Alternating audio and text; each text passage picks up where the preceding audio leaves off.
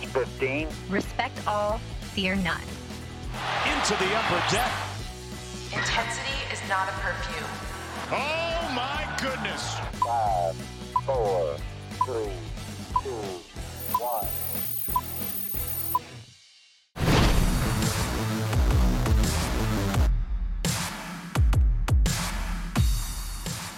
From inside the warehouse at Oriole Park at Camden Yards, it is the MASN All Access podcast. Paul Mancano and Brendan Mortensen here with you. Brendan, softball update was raining and thundering and lightninging last night, and we figured no softball game. Right. This game's got to get called. They don't have a tarp, so if it rains any amount, really you have to cancel because the field gets too wet to play. It's not like they have the drains that we have here. And so we just didn't show up. And lo and behold, our teammate and producer, Tim Leonard, drove past the field and saw that they were playing a game. It's dedication. It's too much dedication. Sure. Wet field seems like a torn ACL waiting to happen. But more importantly, how dare they play a game without their two best players? Their three best players, including Tim.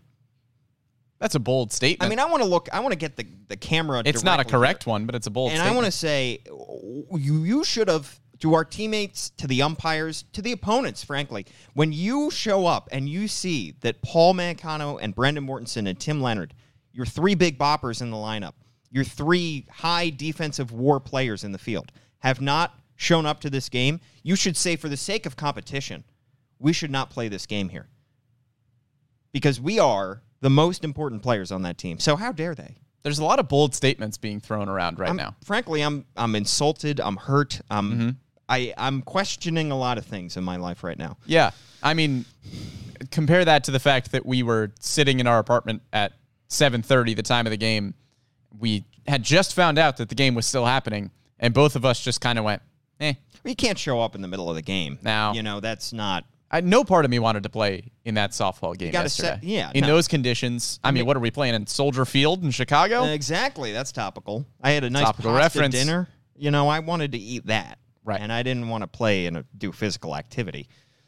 So, just heartbreaking. I mean, I don't even know if we won or lost, but it was the playoffs, so it could have been our last game. no, I think it was the last game of the regular season. I think sure? next week is the playoffs. Okay. Well, then we we're will- just going to show up for the playoffs. Right. The problem is, are we on the roster on September 1st? You know? Do we are we even eligible to play in the playoffs? These are important questions. And uh, that nobody cares about. when I show up next week, I'm gonna I'm gonna lay into some of our teammates and the umpires. I'm gonna file a complaint with the league. wow. All right. Uh, on this podcast today, got plenty to talk about. We're going to talk about the Orioles' struggling offense, kind of look ahead to next year, to the offseason, because we're just four weeks away now from the end of the regular season, and look at areas that the Orioles could improve upon to help this struggling offense. And we're also going to talk about the rule changes because plenty of new rules that we're going to have an entire offseason to discuss and to break down, but there are some immediate reactions to the rules and how they might affect the Orioles, how they might benefit the Orioles in some instances. So, Brendan, right now, the Orioles are in the midst of a bit of a slump, and we were expecting some kind of drop off at some point over the course of the season.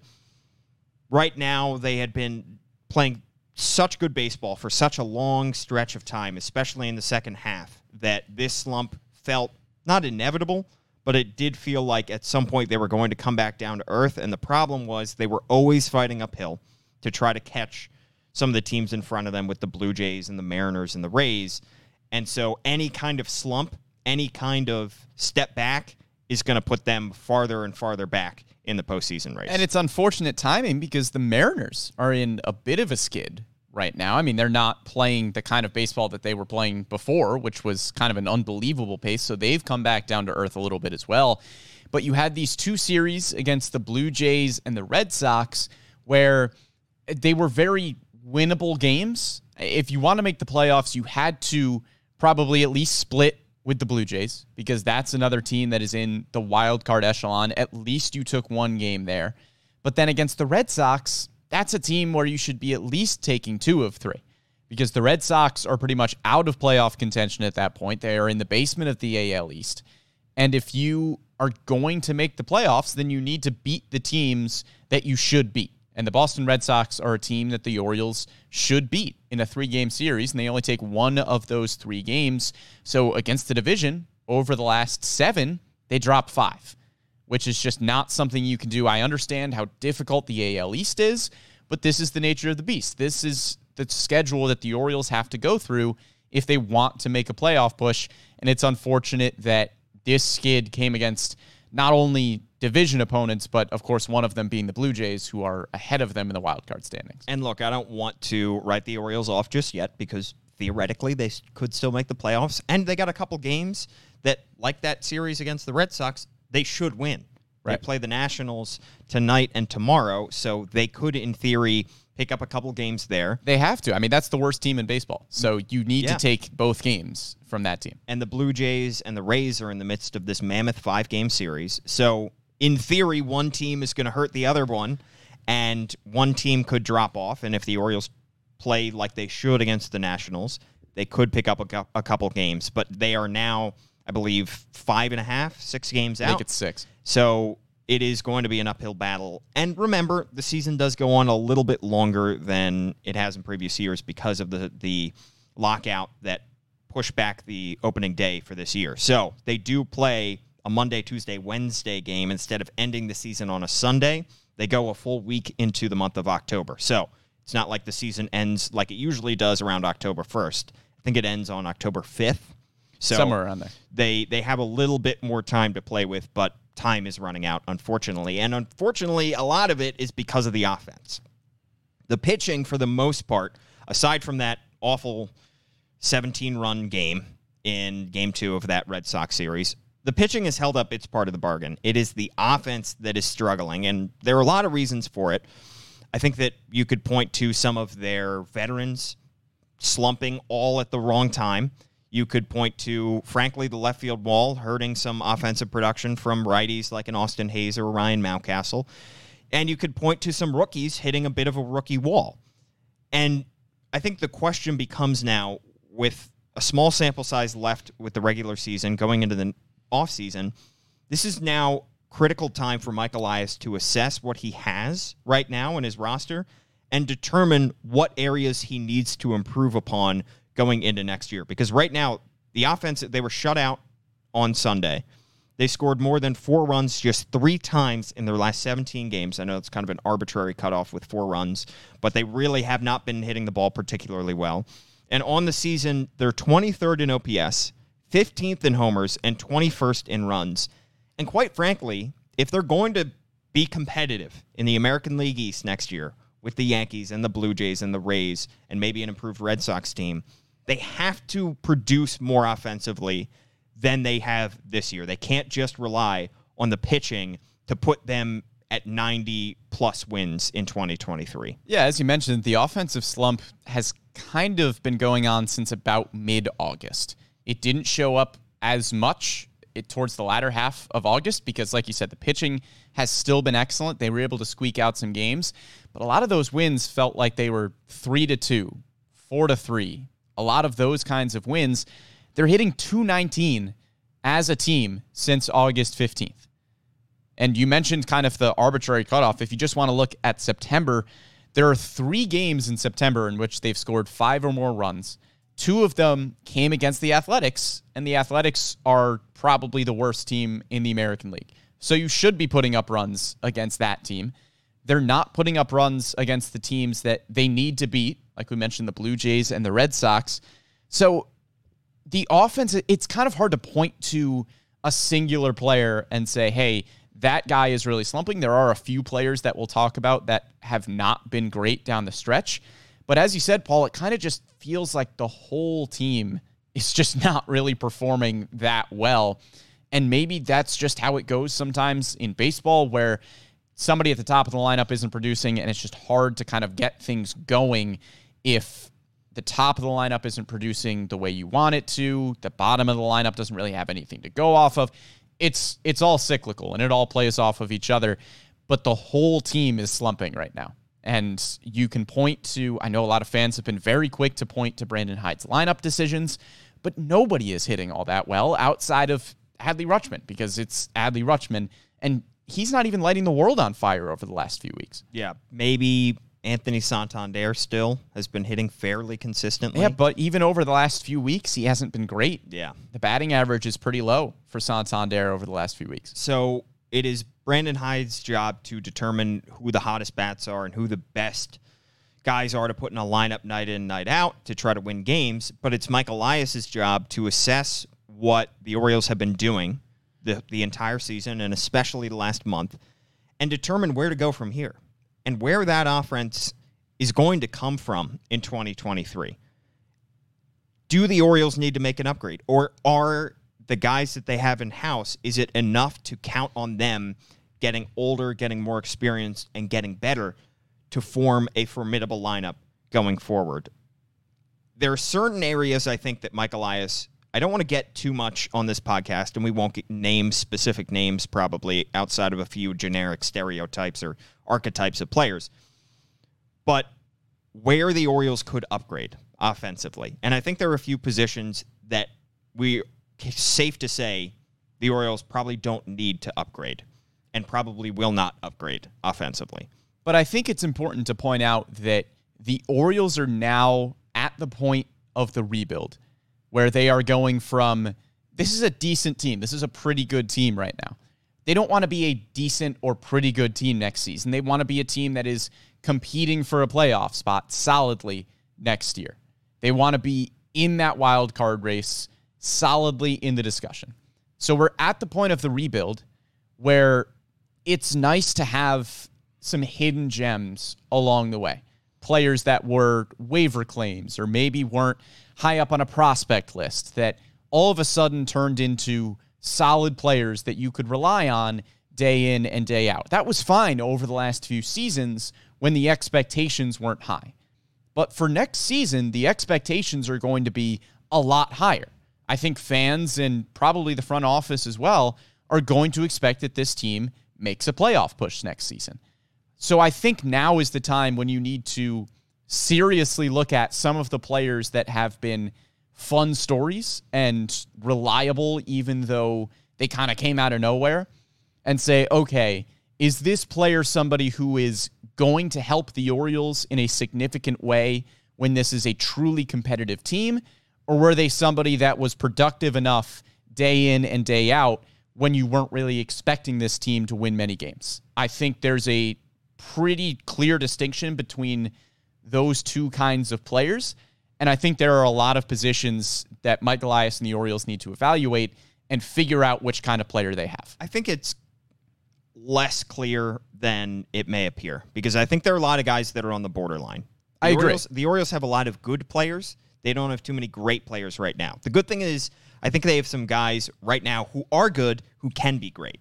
I think of Gunnar Henderson, you don't need to upgrade third base, shortstop, wherever you want to put him next year. He's going to be in your lineup, and you have to hope that he's going to be better next year. But it's a good bet to assume that Gunnar Henderson, the top prospect in all of baseball, is going to improve net going forward next year. So that's safe to say. Personally, I'm okay with Cedric Mullins. I think that he crosses the threshold between fun young player and very productive player. I don't think the Orioles should. I don't think they will look to make an upgrade in center field because, quite frankly, center field has been one of the bright spots for them, and Mullins has been a bright spot. So you don't need to upgrade there. And then Anthony Santander, we were talking about him a couple months ago as a trade piece. You almost can't trade him now because he has been your most productive from start to finish in terms of the season. Adley, since he came up in mid May, has been your most productive offensive player. But from opening day to the last game of the regular season, Anthony Santander has been your most productive offensive player. He's closing in, could perhaps win the Triple Crown for the Orioles as a, a member of this team. So you keep Anthony Santander, I think you could trade him in theory, but you don't want to get rid of one of your better offensive players. So those are three spots I think are pretty much locked in going into next year. Yeah, I would say there's three spots as well. I would just swap Anthony Santander for Adley Rutschman at catcher. Yeah, and, and Adley Rutschman as a Right. starting catcher. I think Yes. that their catcher as a whole does need an upgrade, but obviously not with your starting member. When you're looking at starters, I agree. I think there are three spots that you just flat out don't need to upgrade, which is wherever Gunnar Henderson is playing, which Yeah. is probably third base, starting catcher with Adley Rutschman, center field with Cedric Mullins. I think those are the three spots. Anthony Santander kind of falls into the category of not a high priority to upgrade. I think there's a few spots there that aren't a high priority to upgrade. Ryan Mountcastle is fine. I think he is set as your first baseman. He's had a bit of a down year, not performing as well as we would have expected, but I don't expect them to upgrade from Ryan Mountcastle. Anthony Santander in right field, again, not a player that you really need to upgrade.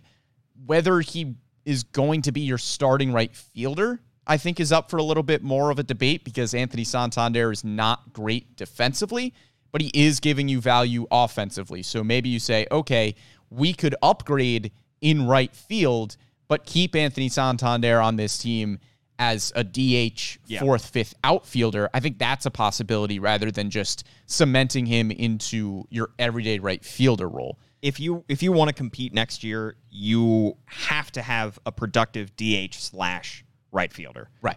Offensively. And to me, I don't see how you get much better than Anthony Santander right now, unless you're willing to go out and spend a ton of money on a free agent corner outfielder. But then why would you not spend that money on a guy to replace Austin Hays and left, who we will discuss in a moment? But for me, again, he falls into that category of should be good. Yeah. Anthony Santander is not a high priority to upgrade from because he's a good player. Yeah. And my only question mark there is whether or not you want to continue to start him in right field or if you look for an upgrade in the outfield and have Anthony Santander be a, a, mostly a DH and sometimes playing right field and maybe you'll get an upgrade just from the development of Kyle Stowers in the offseason as well. Yeah. All right. Areas of concern, however. Other than Gunnar Henderson in the infield, this is a very light hitting infield. Like you said, Brendan, I think Mountcastle is okay at first base. He's having a down year by his standards, but his numbers still are not terrible. When you factor in the left field wall being moved back, when you factor in this kind of slumps that he's gone through and gotten himself out of over the course of the year, I think it's okay to have Ryan Mountcastle. I think that is enough production at first base in terms of what he has given you. and he's young. He has plenty of room to develop. In no way, shape, or form am I panicking about Ryan Mountcastle. I'm only pointing out that hey, the offensive production has not been quite what we expected Yeah. from Mountcastle, but he's still having a pretty good year. I've loved what we have seen from him defensively. He has developed a ton at that position. Last year, he was a pretty below average defensive first baseman, and now he's pretty good. Yeah. So I'm happy with Ryan Mountcastle. The offensive production left a little bit to be desired, but definitely not looking to upgrade your starting first baseman. Your backup first baseman, you need to upgrade. Yeah, I think you really should look for somebody in the mold of a backup left-handed hitting, power hitting first baseman. Yes. I think that is an area that you could definitely upgrade this offseason. Somebody to split time a little bit with Mountcastle because I still don't want, I think the Orioles still don't want to give Adley Rutschman too many games at first base. They haven't done it at all this year at the big league level. We know he can play it in a pinch, but ideally, Adley Rutschman is either your starting catcher or he's DHing. So I think that you're looking for somebody to fill the role of a backup first baseman better than we've seen Jesus Aguilar fill that role and better than we saw Tyler Nevin fill that role. I know Trey Mancini's name is going to be thrown out a lot this offseason because of the emotional ties to the organization. I think the Orioles, not to mention any names, but I think they should probably target a lefty to platoon a little bit with Mountcastle. His splits aren't terrible. It's not like he hits righties very poorly, but a lefty who hits righties a little bit better would be a nice compliment, I think, to Mountcastle. And I think it's a, a solid area to upgrade. That's an area on the margins that might make the Orioles just a teens better. Might get them a couple wins here or there. And again, we'll discuss specific players more in the offseason when we're looking at potential Orioles offseason moves. But I agree. I don't think this needs to be a big money signing. I think it needs to be a veteran backup left handed hitting first baseman. Yeah. I'm sure there are players available that will fit that mold. But if you're looking for places to spend money, Backup first baseman's not a place where you're going to spend a ton, but you should spend some.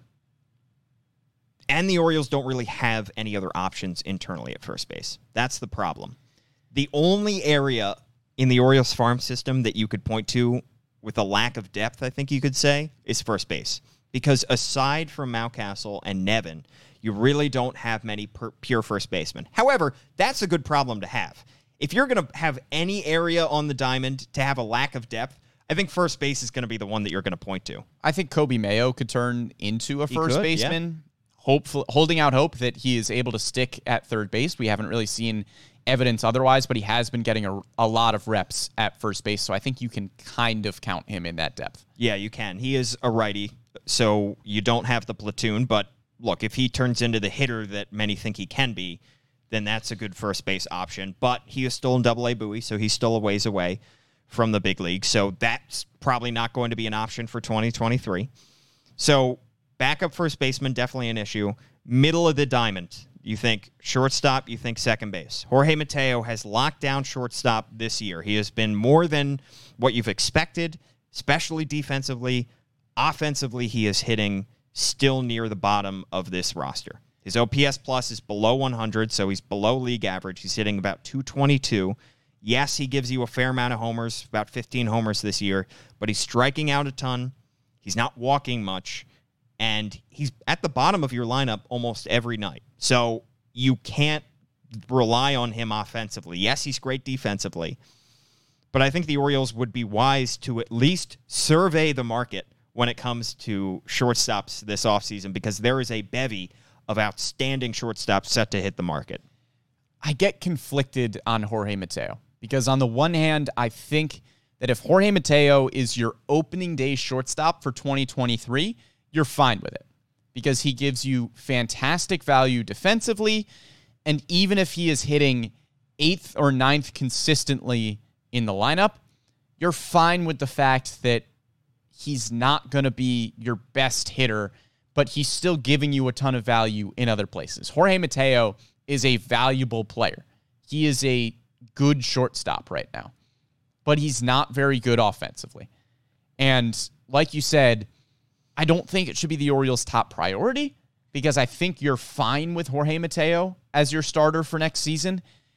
But if a Carlos Correa, Trea Turner, Dansby Swanson type of player is available, which it looks like three of those guys will be, you have to at least look into it because that is a massive upgrade pretty much across the board from Jorge Mateo. And that's nothing against Jorge Mateo, but those three names in that echelon are just head and shoulders better. That's just kind of the reality of the situation. So if you're able to get one of those types of players, you have to go for it.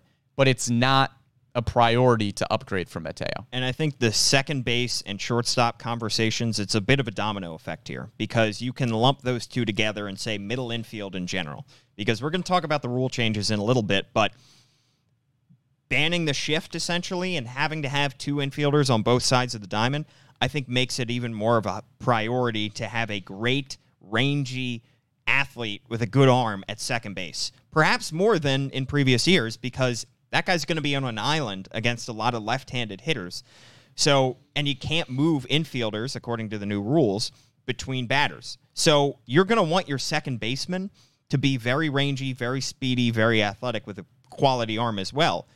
So, in theory, the Orioles could trot out basically an infield with three shortstops, with Gunnar Henderson, with Jorge Mateo, and with free agent X if they decide to sign a shortstop, and move those guys around to, depending on the lineup that they're facing. Have Gunnar at third, have Mateo at short, have this free agent at second base, or mix it up depending on the kind of hitters that you're facing.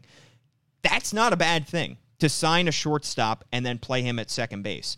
And I think that the solution here, if you're looking for firepower in your offense, is probably going to be to sign somebody for the middle infield. Doesn't have to be a pure second baseman, but I think it makes sense to sign somebody to play second base who may be a natural shortstop, and then you still have Jorge Mateo there. So you're not getting rid of Jorge Mateo entirely. You're still having that quality defense at shortstop. You're still having that quality defense at third base with Gunnar Henderson, but you're upgrading the infield nonetheless, and you're giving your lineup a middle of the order bat. Yeah, second base.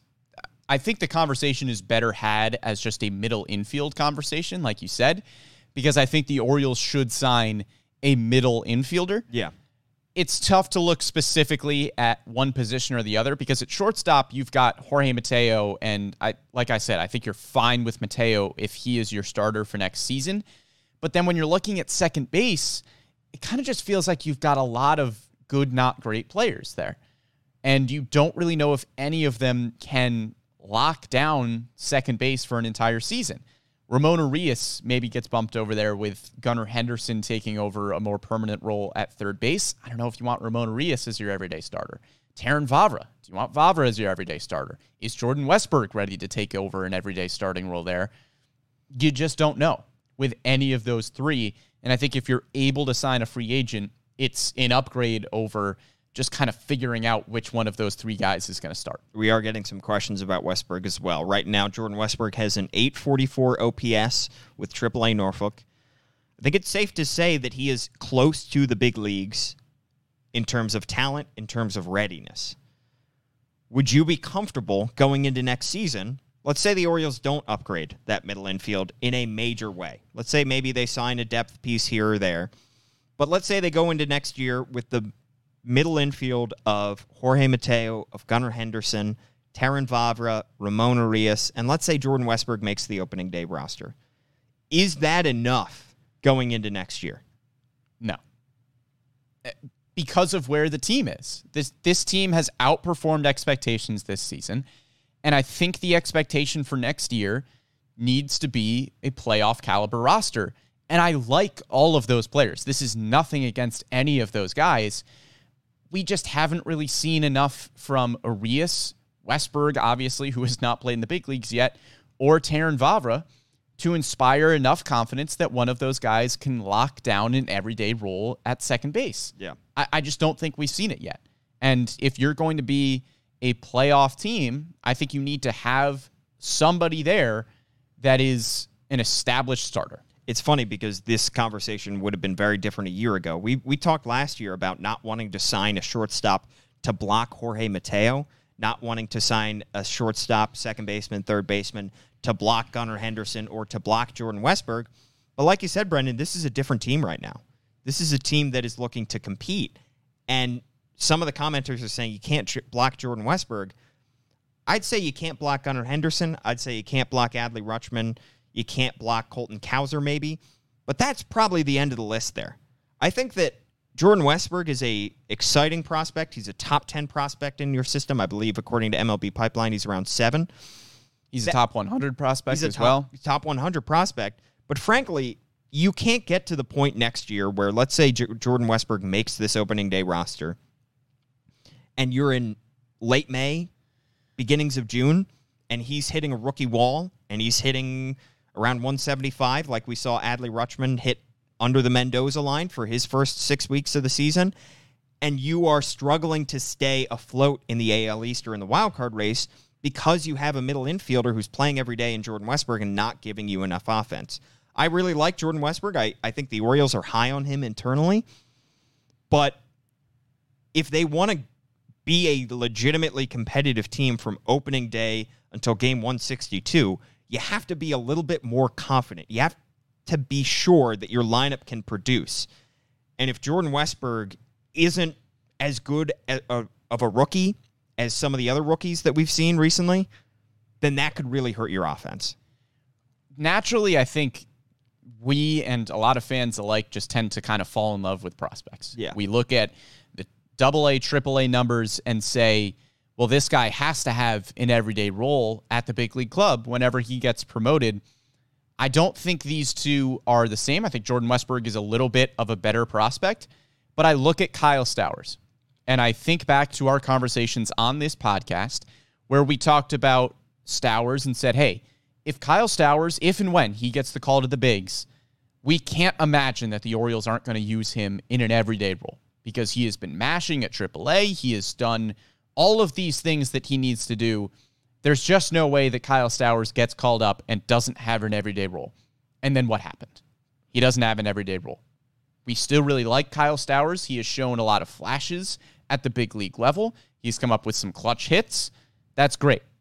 The Orioles still don't have enough confidence in Stowers to give him everyday playing time. And you mentioned Gunnar Henderson and Adley Rutschman. Those are just different prospects. Those are the number one prospects in baseball, according to multiple outlets throughout their time as prospects. Those are guys that you give everyday roles immediately. And I don't think Jordan Westburg falls under that category. As Yeah. much as I like Westburg and as much confidence as I think the Orioles have in him as a prospect, I don't think he is in that tier. I agree. And that is an area still that I think that the Orioles, let's say you go into next year with those five guys that I mentioned with Urias, with Mateo, with Henderson, with Westburg, with Vavra, and then you add an impact bat to that group, all of a sudden that changes, I think, this team's ceiling Right? because now you're talking about Jordan Westburg as a potential bench piece. You're talking about Terrin Vavra as a nice lefty bat off the bench. You're talking about Gunnar Henderson maybe taking a step forward, and you're allowing Ramon Urias to be a true backup. That is a much better group, and I think that just the the ceiling of that group is much higher, and frankly, the floor is much higher as well. Because I think if you go into this off season or go into next season just with what you have, or you upgrade around the margins, you sign somebody to a two year, $10 million contract as a depth piece for the infield. That doesn't raise your ceiling as much as if you sign a true middle of the order bat to take some pressure off some of the other guys in your lineup, to take some pressure off Adley Rutschman, to take some pressure off Anthony Santander, and frankly, to turn this lineup into a much more formidable group. I think you need to sign a solid middle infielder. Yeah. Whether it's a shortstop, whether it's a second baseman, Not a depth piece, a, an upgrade. I think you need at least one. I don't know who he starts over, whether it's he's starting over Jorge Mateo, or if you sign a shortstop and start him at second, keep Mateo in the lineup and figure it out with your depth pieces at second base. But you need an established hitter there. The other area of concern here that we've kind of been avoiding is left field, and it's Austin Hays. Because at the beginning of this year, we thought Austin Hays had surely locked down his spot going forward, and at the very least could be, you know, your six hitter in a very good lineup. All of a sudden, with the kind of second half that he has had, he has raised a lot of questions about his long term future with this team. I still think Austin Hays is a quality player. I still think he gives you some exciting pop. He's quality base runner. He is a great defensive left fielder, probably not a great center fielder if you were to stick him there, but could be a good fourth outfielder on a very, very good team. I don't know if he's a starting left fielder on a very, very good team. Maybe he is with a better team around him. But right now, the Orioles are looking to improve. And I'm not confident that Austin Hays can be a middle of the order bat on this team going forward. The Austin Hays conversation is really tricky because, as you mentioned, first half of the year, we were talking about Austin Hays as a potential all star. But then we have mentioned on multiple podcasts since then, the second half struggles for Hays are just too big to ignore right now. And again, as you were looking at the Orioles as a playoff contending team going into next season, can you do that with Austin Hays getting everyday at bats? We've already seen his at bats kind of go down lately. He's not getting as many consistent everyday starts. He's still in the lineup close to everyday. But I think Brandon Hyde has been a little quicker to give him a day of rest than we are used to seeing. So that might tell you something about the Orioles' current confidence in what Austin Hays is bringing. I don't think it is the highest priority upgrade. I think when you're looking at the lineup, I think a middle infield upgrade is a higher priority.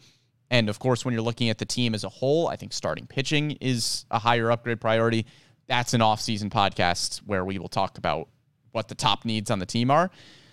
But while it's not a high priority, I think it's still very possible to upgrade from Austin Hays in terms of a starting left fielder. I think this is an area where the Orioles are probably hoping for a little bit more of internal improvements. I think in the infield, yes, you can look at Jordan Westburg potentially making this opening day roster. You could look at Terrin Vavra getting a little bit better in the infield and Gunnar Henderson getting better. But I still think, even with all those internal improvements, I think that you still need to make an upgrade. Here's an area in left field where I think that if Austin Hays can't be consistently relied upon as an offensive producer, the good thing is you do have Kyle Stowers who could take a step up. You do have Ryan McKenna, who's a nice depth piece. And you have Colton Cowser on the way Yep. who's a AAA Norfolk, who is a top five prospect in your system, who is a top 100 prospect, according to some outlets, top 50. I think the ceiling is higher for a Colton Cowser, and you can hope for more from Colton Cowser than you can from a Jordan Westburg. This is an area I think that the Orioles they could afford to upgrade if they want to. I wouldn't don't think there's anything wrong with trying to sign a, a big time power guy corner outfielder but I think that you can go into next season with the group that you have with Mullins, Santander, Stowers, McKenna, and Cowser on the way and be okay with that.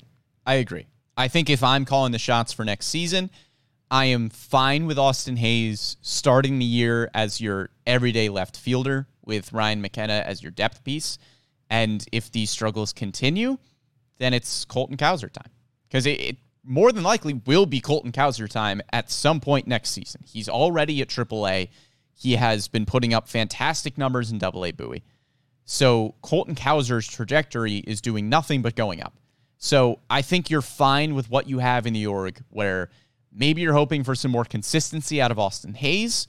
And if you don't get it there, then you can start Colton Cowser maybe by mid season next year. The only concern is that Colton Cowser is a little bit slower progressing than you hope. Because we saw that happen with DL Hall, where we were saying DL Hall would be a rotation piece by season's end. But as of right now, he's not. I mean, he's one of three players Yeah. from his draft class who has reached the AAA level or better. he's hitting 130 with AAA Norfolk. He is. That's the concern.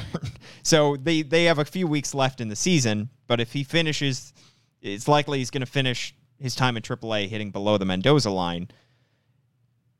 Yes, he can take steps forward, but you're not then looking at that guy as maybe an opening day guy. You're looking at him at a, as a midseason guy, but there's also a chance that he doesn't hit well for the first couple months of next season. And then he's going to be a fresh 23 at the start of next year. There's no guarantee that that guy's going to be better. That's the downside. That's the floor for this outfield. Is if Austin Hays is hitting around where he's hitting now, which is 715 OPS, which is not great. Anthony Santander is a DH. Kyle Stowers doesn't take a step. Cedric Mullins is solid, but he's not, you know, anything other than a, a quality, slightly above average offensive player. The downside is that's a below average outfield with the floor. But the ceiling can be a lot higher if Cowser finishes the season strong, if he comes into next year a much improved player. I agree with you on all of those points, but I just think that they're probably going to be fine with what's in the org. I agree. I think they'll look at a potential outfield upgrade, but I think it would have to be a big name that's too hard to pass up if they're going to upgrade in the outfield. And and again, this is why Santander is so important because I heard people mentioning trading Santander. If you trade Santander, your floor then for that outfield becomes so much lower. Right. If you trade him for a non major league player right now, if you trade him just for prospects, there's very few. You need your outfield to be one of the stronger units of your team offensively, and that outfield would not be without Santander. Even if you give Kyle Stowers every day at bats and he takes a step up, you're still not going to be an above average outfield offensively, maybe defensively, but you need a little bit more from your outfield if you trade Santander. So you almost have to keep him in my mind. These are not the trades of years past. You are not trading quality major league players who can help you over the next two, three years. And I think Anthony Santander has the potential to do that. I know in years past you have wanted to unload veteran talent for prospects, but that's not where the Orioles are right now. They are in let's build a competitive team mode. And I think the offseason will reflect that. Yeah. And I think that the Orioles could go out and sign one big pitcher and one big middle of the order bat. I think that's doable. Yeah. Mike Elias said, We will sign free agents. He didn't say, We will sign one big free agent and that's it. He said, This offseason, we're going to sign free agents.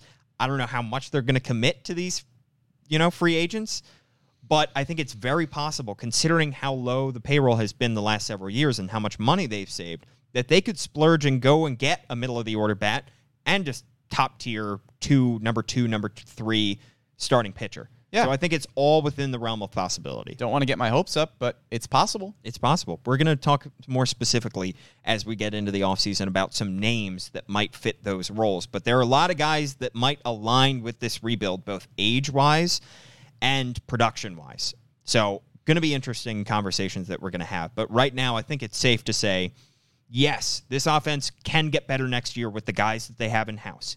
They're going to take steps forward. The guys that we you know have seen as rookies and as second year players have shown us flashes, but there's reason to believe they're going to get better. We can like what we have and still say we can get better. Absolutely. And as we're throwing out names of players that, you know, could be upgraded, again, it's nothing against a Ramon Urias or an Austin Hays or a Jorge Mateo. Those are still quality, valuable players, but we'd be remiss if we were it, it would be a little bit naive to say there's no possible way that you can upgrade from Yeah. these guys in the offseason. That doesn't mean they're not valuable players. It just means that there's room for growth. And the Orioles have hit their last several drafts from what where we are right now. You know, it's still very early. They've hit their several drafts out of the park. They've done a very good job drafting, very good job acquiring talent via trades. You just can't build an entire roster through the draft and through trades. Right. You have to sign guys at some point. So the hope is that the Orioles will sign some guys to big time money deals, big years maybe, and that they will sign the right guys. All right, Brandon, let's talk about the the rule changes. Yeah. Got a whole slew of rule changes at the end of last week. Haven't really had time to discuss them on this podcast yet. Breaking it down into three or four categories. The pitch clock, banning the shift, limiting pickoffs, and bigger bases. All meant to improve pace of play, player safety, balls in play, action on the base paths, all of that stuff. We'll go through them individually, but I think as a whole, it's good to see that baseball is making these changes. It's good to see that they are open to making changes. And we see the NFL make changes every single year around the edges. This feels like a massive overhaul all at once, but I think it's partly because we've been waiting so long for any kind of changes to happen that these changes are pretty overdue. And now we're finally getting them all at once. And it's going to be a crazy adjustment period going into next year. like you said, I'm happy that changes as a whole are being made. Yeah. There are some changes that I don't really like. We'll get into that individually, but it is in general nice to see baseball taking a step towards trying to improve the game. Yeah, and if the changes don't work, would be nice if the organization goes back and says, "All right, here's what worked, here's what didn't. We can scrap this and we'll implement this going forward." But it's you have to actually have the change be made at the big league level for you to be able to assess it. All right, first up, Brendan, pitch clock. 30 seconds between batters, 15 seconds between pitches with the bases empty, 20 seconds with runners on between pitches, and batters must be in the box and alert when the clock hits 8 seconds. I love this. Yep. I think this is a much needed change. Baseball is the only clock that doesn't the, the only clock, the only sport that doesn't have a clock. I get that. However, how many games do we see creep into three and a half hours, close to four hours, simply because batters aren't in the batter's box when they should be, pitchers aren't on the rubber when they should be? This is an area where you need to trim the fat and you need to speed up the game. We've already seen it implemented in the minor leagues. It's working incredibly well. Yes, players will complain about it for the first several months of the year and then they'll get over it. I think this is a great change that is going to speed up the game and make make it more exciting. Yep, I love it. I'm all about it. We've seen it multiple times in person in the minor leagues. It just makes things go faster. It Yep. doesn't change the game. It just gets the pitcher and the hitter ready to go. How many times have we just been watching a baseball game on the couch and it takes however many seconds for a pitcher to just kind of stand behind the mound or a batter to readjust his batting gloves 17 times. Yep. It doesn't change the game, it just makes it faster. Great rule change. And the good thing is because we've already seen it in the minor leagues, a lot of guys who are going to be debuting or or have already debuted have played with it before. A lot of pitchers are used to it. So they're not going to be the ones complaining. It's going to be the veterans. It's going to be the guys who are 30, 35 years old who have been pitching a long time and say, I like to do things my way. I get it, but the game has to speed up, and this is an easy way to do it. Uh, another way that this game can speed up, and this is another pitcher adjustment limiting pickoffs. So they're getting two disengagements, which is either a pickoff or a step off per plate appearance. The third one, you either have to get the runner or it's a balk. When I first heard of this rule, I was concerned about how they would enforce it because I was worried that you limit the pickoffs, then the third time the guy the runner's just going to take a 15 foot lead Right. because he's not concerned about the throw over. I like that they have something built in here where you can throw over a third time. So you still have to keep that that runner still has to maintain a certain distance from the bag because you can't take a 30 foot lead because you can still be thrown out. But you could get a balk if you don't get that guy. Pickoffs, how many times have we seen in games? Like you said, for how many times have we seen players just adjust their batting gloves and just take a step off and take their hat off? How many times have we seen pitchers? You got to keep them honest. You got to keep them close. And you just see them step off and have this lackadaisical throw over to first base that everybody knows the guy's not going. Everybody knows the pickoff is not a serious pickoff. The first baseman doesn't even need to apply the tag. It's just to keep the guy honest. And it slows down the game so, so much. Anytime Cedric Mullins or Jorge Mateo is on base, we see eight of these per at bat, per at bat, per plate appearance. And then they end up running anyway. This is going to speed up the game so much and is going to take away these unnecessary pickoffs and step offs that just take away time and waste time for everybody watching this game. I'm kind of indifferent on this one. I don't think it's going to have as large of an impact on game time as the pitch clock. I think it's fine because I don't think it changes strategy all that much. And I know there are occasions where, yeah, maybe a Jorge Mateo or a Cedric Mullins is on base and the pitcher is throwing over a ton of times during an at bat. That doesn't happen terribly often during games. Maybe it'll happen one, two, three times a game. So I don't think it's going to change a ton. I'm kind of indifferent on it. I think it's fine. I think the interesting thing will be the third pickoff. Yeah. That is going to be actually, I think, an exciting thing to see in action because we're going to see the gears turning in guys' heads with Mullins and Mateo. Do I risk taking an even bigger lead after this guy has already used his two pickoffs because I think he's not going to have the guts to throw over here because he he wants to avoid a balk here? Or do we think, you know what? I'm going to stick with my same lead here because the chances of getting picked off are just too good or just too high and it's not worth it. I think that is going to be an interesting thing to watch. I agree. I think the pitch clock is going to have by far the biggest impact Yep. on time of game, but I do think that this is going to help because personally, it's a pet peeve of mine when pit, pitchers just these lazy throws over to first base just to keep him honest. I get it. He's not running. He doesn't even have to dive back in. It just slows the game down so so much. We don't need it. But I will say, personally, I am a little sad that it will limit one of my favorite funny things about baseball, which is being at a game, a pitcher throws over, and the entire crowd just boos. Yeah. As if to collectively say, stop being a nerd. It's fine. Let him run. I, I think Exactly. it's hilarious. Yeah, it I don't is. know why fans boo every time a pitcher throws over Because- because it's like it's you want to make sure that you can keep a runner on. I just think it's hilarious Yes. that everyone has decided that this is a dumb thing that I don't like. And if you throw over, you're a nerd. That's Stop me. doing it. That's me. I, I just think it's really funny. That's me. I would be the one booing because it slows down the game. Let's go. Let's play the game. I just think it's hilarious. It's just and I love it. it's I, I'm the one. I'm that guy. I guess so. All right. Uh, so those are the kind of pace of play changes that they are making in terms of player safety and uh, speeding up the game on the base pass, making some little bit more exciting game on the base pass. In addition to the pickoffs, bigger bases. Love it. We're seeing the bases going from 15 inches square to 18 inches square. So this doesn't change the you know the distance between home plate and first base because that is measured to the back of the base. So it is still going to be 90 feet between home plate and first base, between home plate and third base.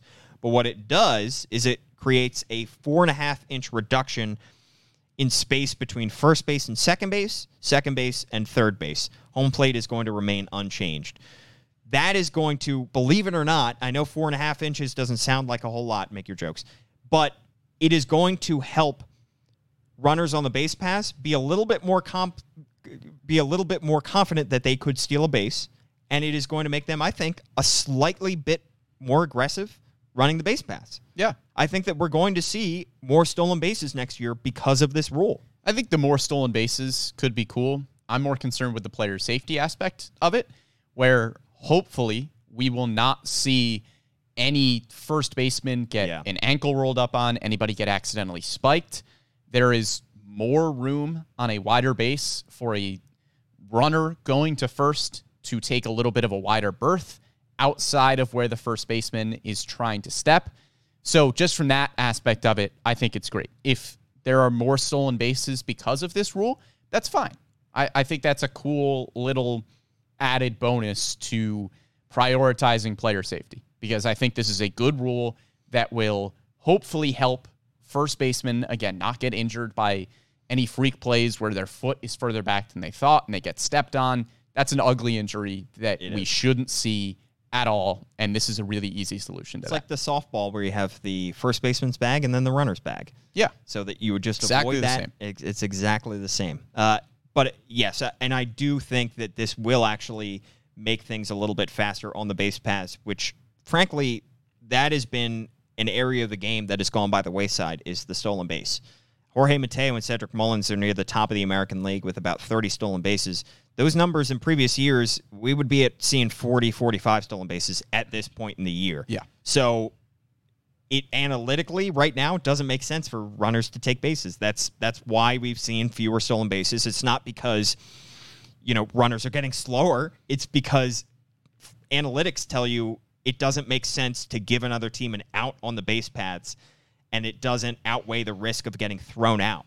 So this hopefully will increase the risk of getting into second or getting into third safely on a stolen base attempt, and it will increase stolen base totals for some of the faster guys in the league, which I think is exciting. I love a stolen base. I love catchers trying to throw somebody out. It's going to be fun. Yeah. Um, all right.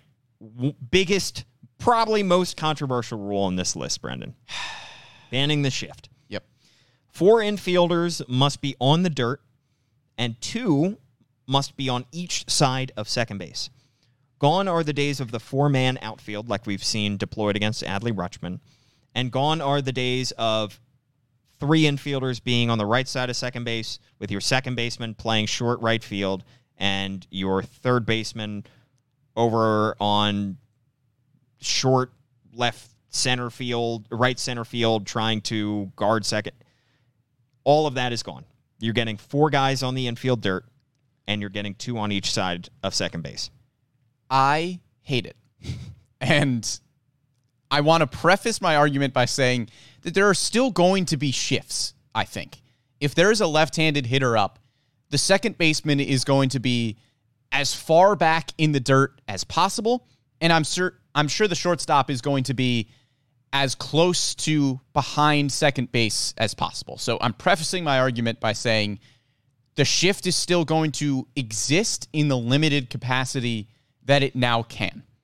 But I hate it for two reasons. The first of which is just that this is a rule change that is coming about because teams figured out how to play more effective defense against hitters. I know it affects left handed hitters in a much more severe way than right handed hitters, but teams figured out how to play against left handed power hitters. They put their second baseman or shortstop in shallow right field. They put their shortstop there because analytically they're not going to hit the ball to the left side. You're pretty much just making this rule because teams figured out how to play the game more effectively. And the second reason I don't really like it is because I don't think you gave hitters quite enough time to find an equilibrium. The argument for the shift has always been well, just learn to hit to the opposite side. That's a hard thing to do.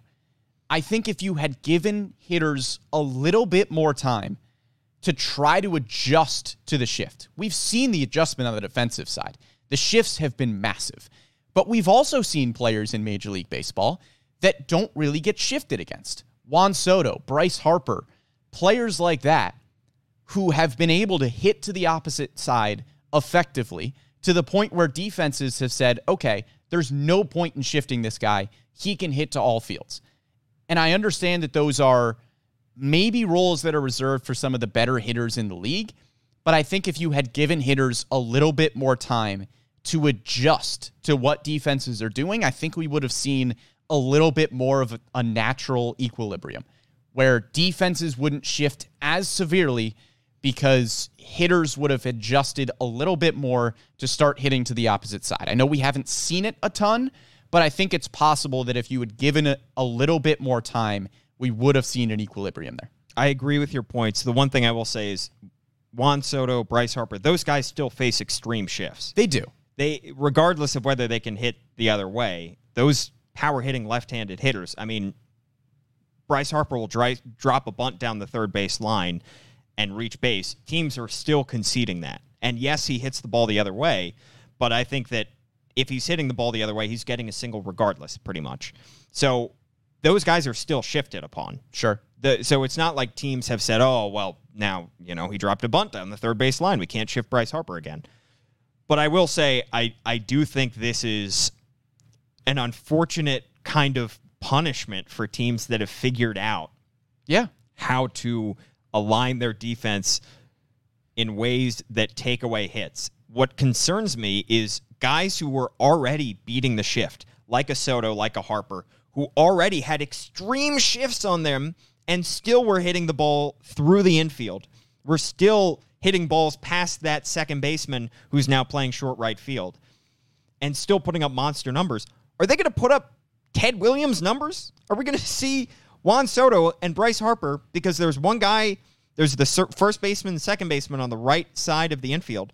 Are we going to see those guys now hit 400 because there are now massive gaps between the infielders where there weren't guys? So I think we could see some strange effects here, especially from left-handed hitters.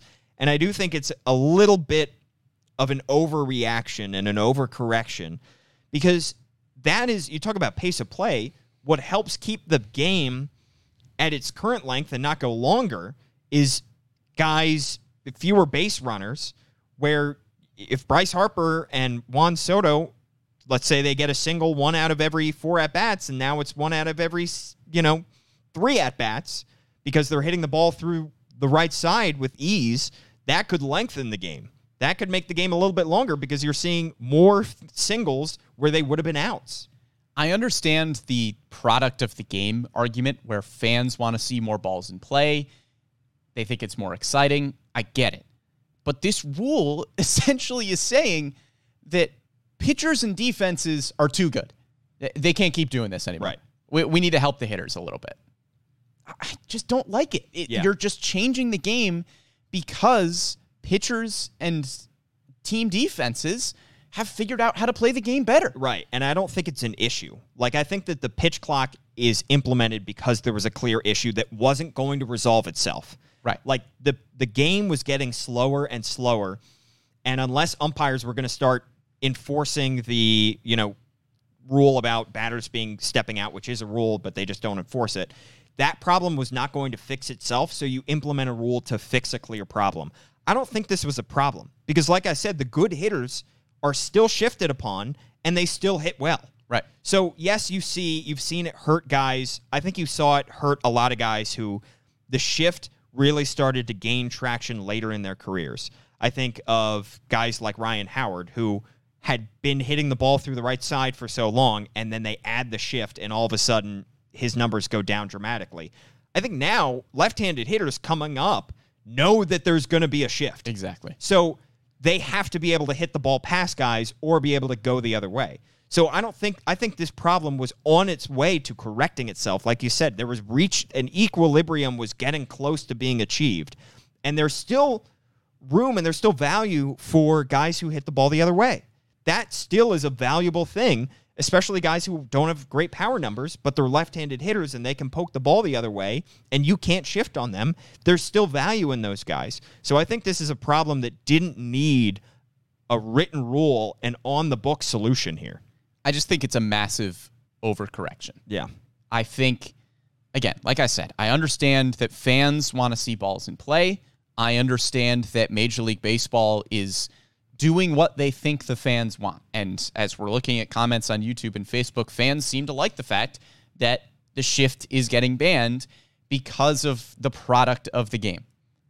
But I just, I don't like punishing teams Yeah. for figuring out ways to play the game better. That's all that happened here. They didn't break any rules, they didn't cheat, they didn't do anything like that. They looked at the numbers, they figured out where to put their defenders in the most opportune spots to get more outs, and you are now punishing teams for that. All right, let's talk about how these changes could affect the Orioles in particular. We'll have a whole offseason to kind of discuss the roster machinations that the Orioles could make. Not like the Orioles would react to this with any kind of roster changes, but I think the Orioles are kind of nicely set up.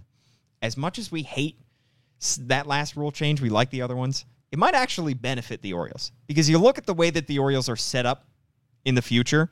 Look at all the lefties or switch hitters that they have in their lineup.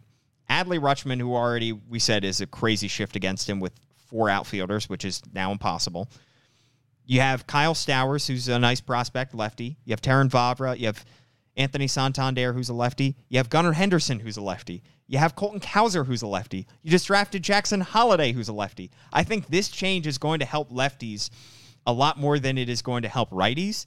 And I think the Orioles are nicely set up to the point where they could actually benefit from this offensively because they're going to have a lot of lefties hitting the ball through those gaps. Yeah, I agree. I mean, the Orioles could be rolling out lineups with six, seven left-handed hitters in them. Yeah. and Cedric Mullins, if this shift Dylan has Beavers. if this shift has the impact that we believe it's going to have for left-handed hitters, because that's who has been negatively impacted the most, then Cesar yeah, Prieto. the Orioles are set up pretty well. I'm just naming lefties. Yeah. The, the Orioles, we've said Mike Elias really likes lefties. He likes drafting them, he likes acquiring them.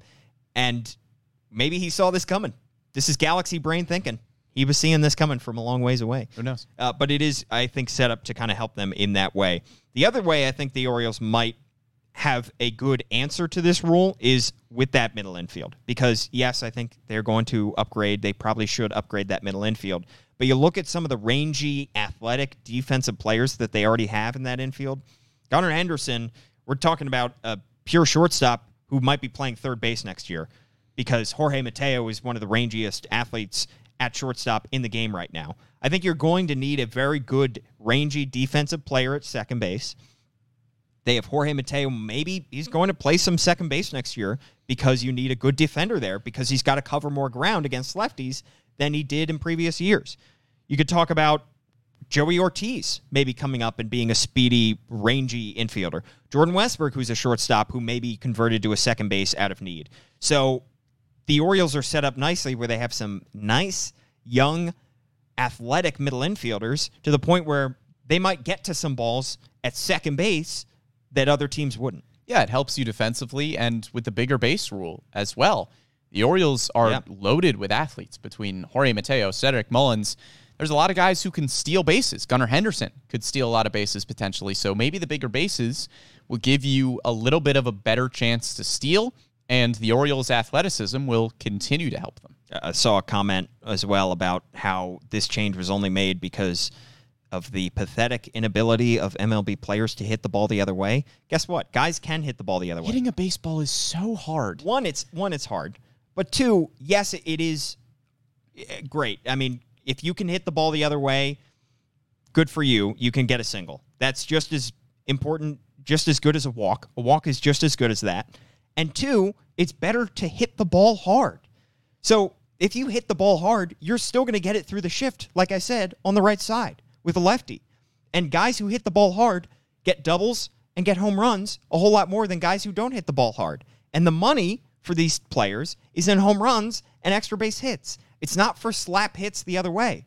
So they're incentivized to hit the ball through the shift on the right side. It's not that they can't do it, it's that they know that they're going up against a shift and they still have to hit through it. And this opens up a whole other can of worms too, Anyway, because I just had to go off. It's a whole. Are you lo- really looking at batting average in Yeah. the year 2022? Or are you looking at extra base hits and home runs? That is what is important. Yeah. And, and that is what the game is. That is what the analytics have said are the best ways to score runs. Is obviously home runs, extra Yep. base hits, slap singles the other way against a shift are awesome. And we still see players, good players like Juan Soto, Bryce Harper, maybe in a one strike, two strike count, they shorten up their approach. Yeah. They go against the shift to the other way. That's great. If there's no strikes, they're trying Yeah. to hit a home run to the pull side. That's, They should. they- as they should. Yeah, because, a home run is, is worth four times as much as a single. because that's how you win baseball. It's And a double is worth twice as much as a single. I this is a whole other can Yeah. of worms about what people believe to be a quality product of baseball. Yep. It's not slap singles against the shift. No, it's, It's home runs, it's extra base hits. People shaking their fist at the sky. Yeah. Um, all right, that just about does it. We've gone on very long on this podcast. We have. At Brandon Morty is his Twitter handle. I am at Paul Mancano. Thanks to Tim Leonard for producing this podcast. Plenty more to discuss as the regular season uh, winds to a finish. And then we'll have a lot to talk about in the offseason as well. Thanks so much for tuning in. Give us a thumbs up, a like, share with your friends, all that good stuff. Thanks for uh, joining us here on this rainy Tuesday, and we will catch you next time.